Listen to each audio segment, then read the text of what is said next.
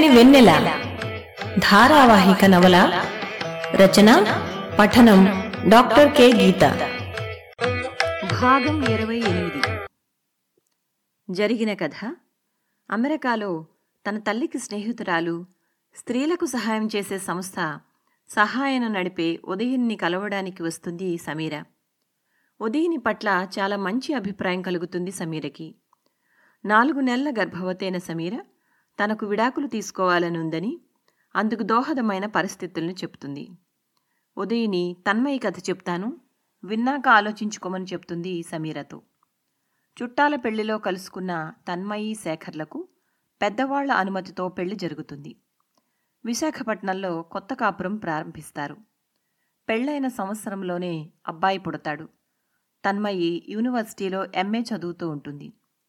తన్మయి ఆశయాల్ని భరించలేని శేఖర్ గొడవ చేసి ఇంట్లో నుంచి వెళ్ళిపోతాడు భానుమూర్తికి గుండెపోటు వచ్చింది.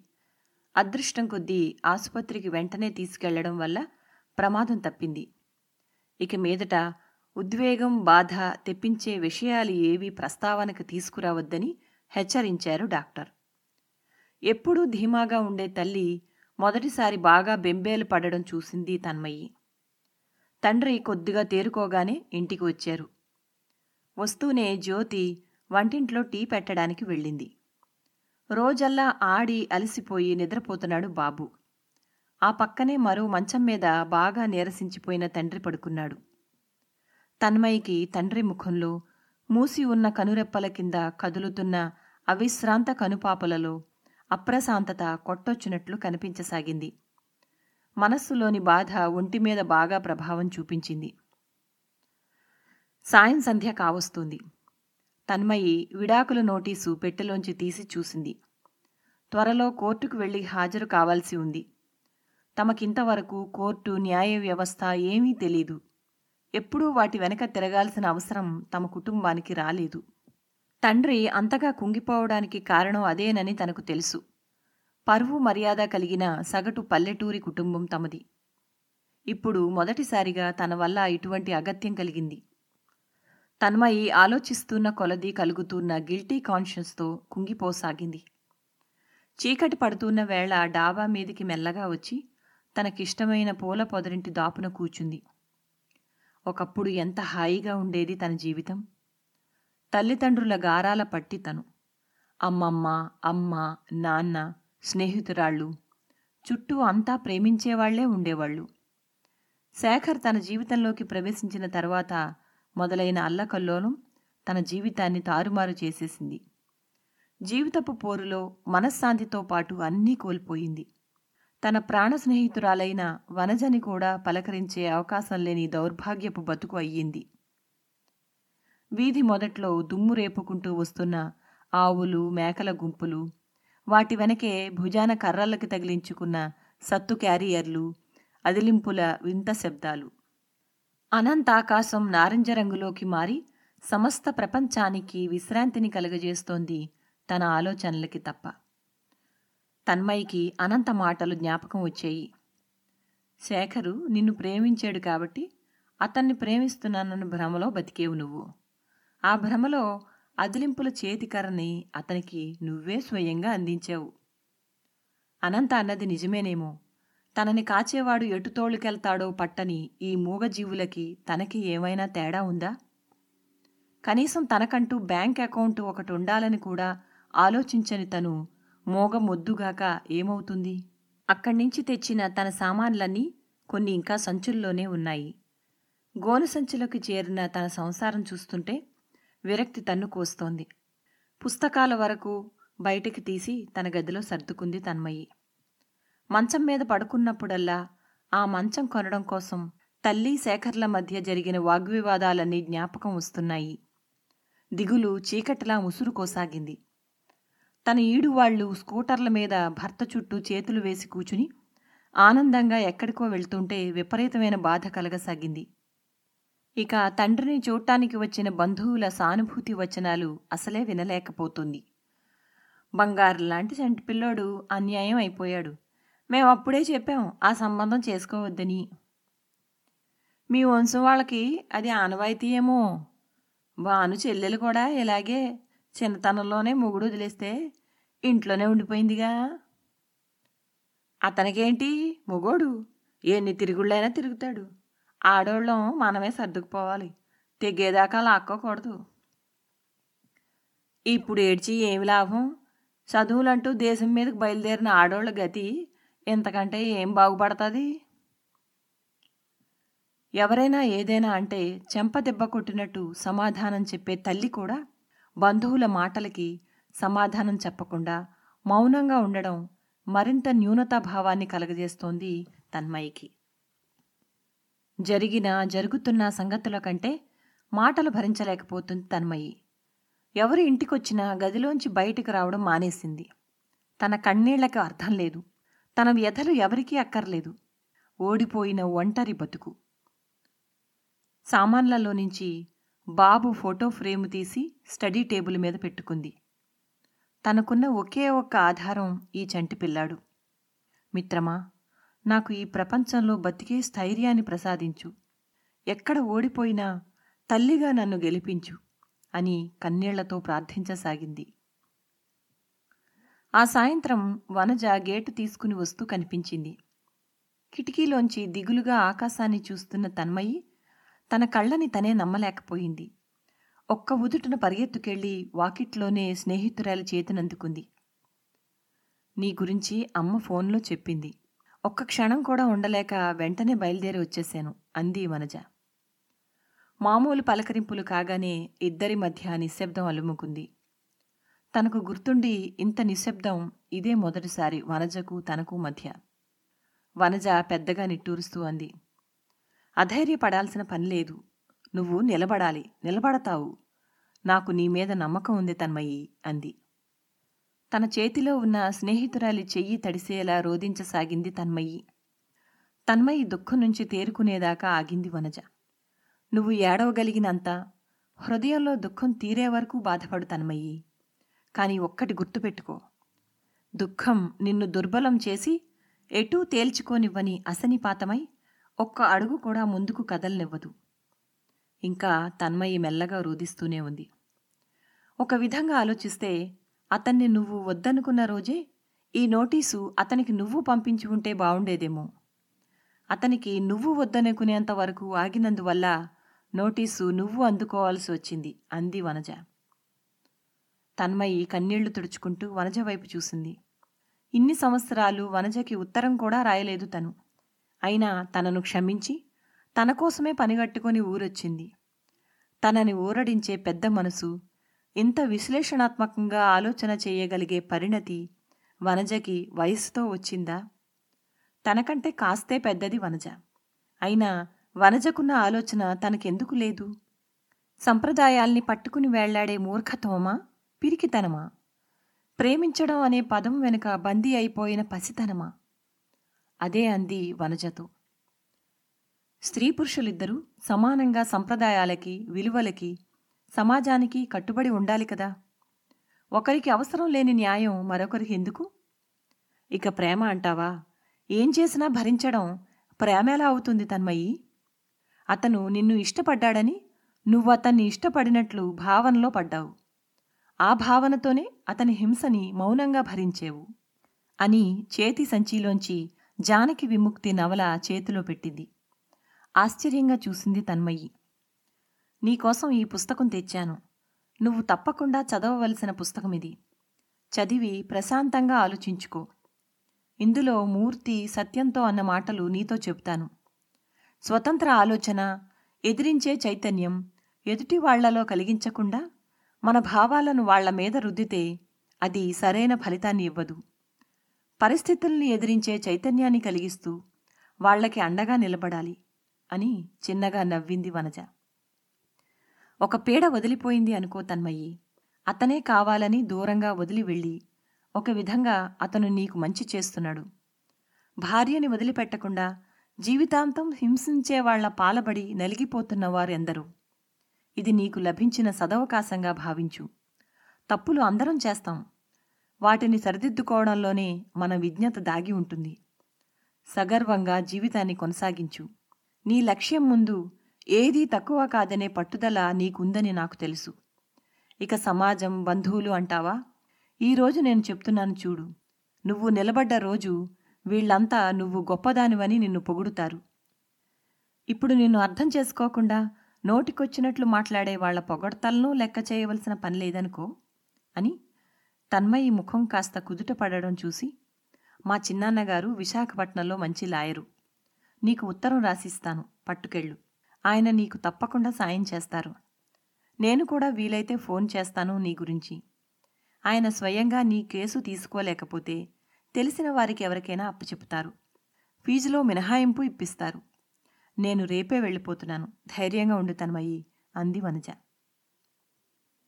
జానకి విముక్తి ఒకటికి రెండుసార్లు చదివింది తన్మయి.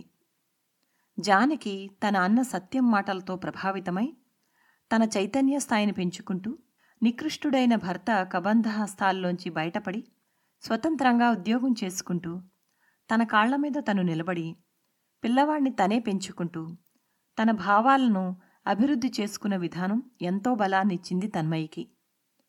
మనసులో వనజకు ఎన్నిసార్లు ధన్యవాదాలు చెప్పుకుందో లెక్కలేదు. కుటుంబ దాష్టీకాలకు బలైపోతున్న తనలాంటి ప్రతి యువతి చదవాల్సిన పుస్తకం ఇది తన్మయికి కర్తవ్యం బోధపడింది. తండ్రికి కాస్త త్వరగానే కుదుట పడడం వల్ల తన్మయి మరుసటి వారమే విశాఖపట్నానికి చేరింది. తన జీవితంలో రోజుకొక రకంగా మారిన పరిస్థితుల వల్ల ఈ సంవత్సరం కాలేజీలో సగభాగం క్లాసులు పోయాయి. అనంత రాజుల నోట్సులు తీసుకుని రాత్రి పగలు రాసుకోవలసిన పరిస్థితి ఏర్పడింది. వస్తూనే తలదాచుకోవడానికి హాస్టల్లో వెళ్ళి అడిగినా ప్రయోజనం లేకపోయింది. దిగులు ముఖంతో కూచుని ఉన్న తన్మయికి అచ్చు తనలాగే దిగాలు పడి నడుస్తూ వస్తూ కరుణ కనిపించాడు. బాగా పెరిగిన గడ్డం వాడిపోయిన ముఖం. బెంచీకి ఆ చివర కాళ్ళవైపు చూసుకుంటూ కూచున్నాడు. తన్మయికి అతనితో ఎలా మాట్లాడాలో కూడా తెలియని సందిగ్ధత ఏర్పడింది.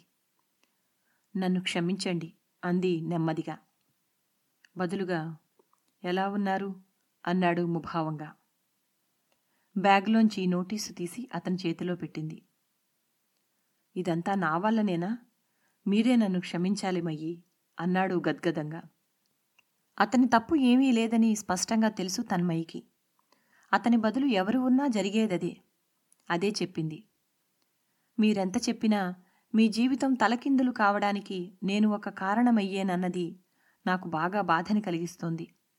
అసలే అనేక సమస్యలతో సతమతమవుతున్న నాకు ఇదొక కొత్త సమస్య తయారైంది అన్నాడు. తన్మయి అతన్ని అర్థం చేసుకోగలదు. కానీ ఎవరి సమస్యలు ఎవరూ ఆర్చలేని తీర్చలేని పరిస్థితి తామిద్దరిది. కొద్దిసేపు మౌనం తర్వాత మానసిక వేదన బొత్తిగా భరించలేకపోతున్నాను.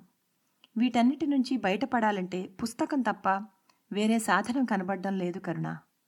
నాకు ఒక సాయం చేస్తారా? అంది దీనంగా. చెప్పండి గట్టిగా ఊపిరి పీల్చి అన్నాడు కరుణ. జేఆర్ఎఫ్కు సంబంధించి నాకు వీలైనన్ని పుస్తకాలు తెచ్చిస్తారా? ఇప్పుడున్న పరిస్థితుల్లో అదొక్కటే నాకు శరణ్యం అంది. నాకు అదే చాలా అభ్రంగా ఉంటుంది ఇన్ని బాధల్లో ఎలా చదవగలుగుతారో మీరు? మీతో మాట్లాడుతుంటే నాకు ఎక్కడలేని ఆశ కలుగుతుంది తన్మయి. అయినదేదో అయిపోయింది. ఇక మనం చదవడం కొనసాగించాలి. ఉండండి దివా రాజు వాళ్ళని పిలుచుకొస్తాను అని లేచాడు. దివాకర్ వస్తూనే తన్మయితో కాత్యాక మిమ్మల్ని తీసుకురమ్మని ఎప్పుడు చెప్తూ ఉంటుంది.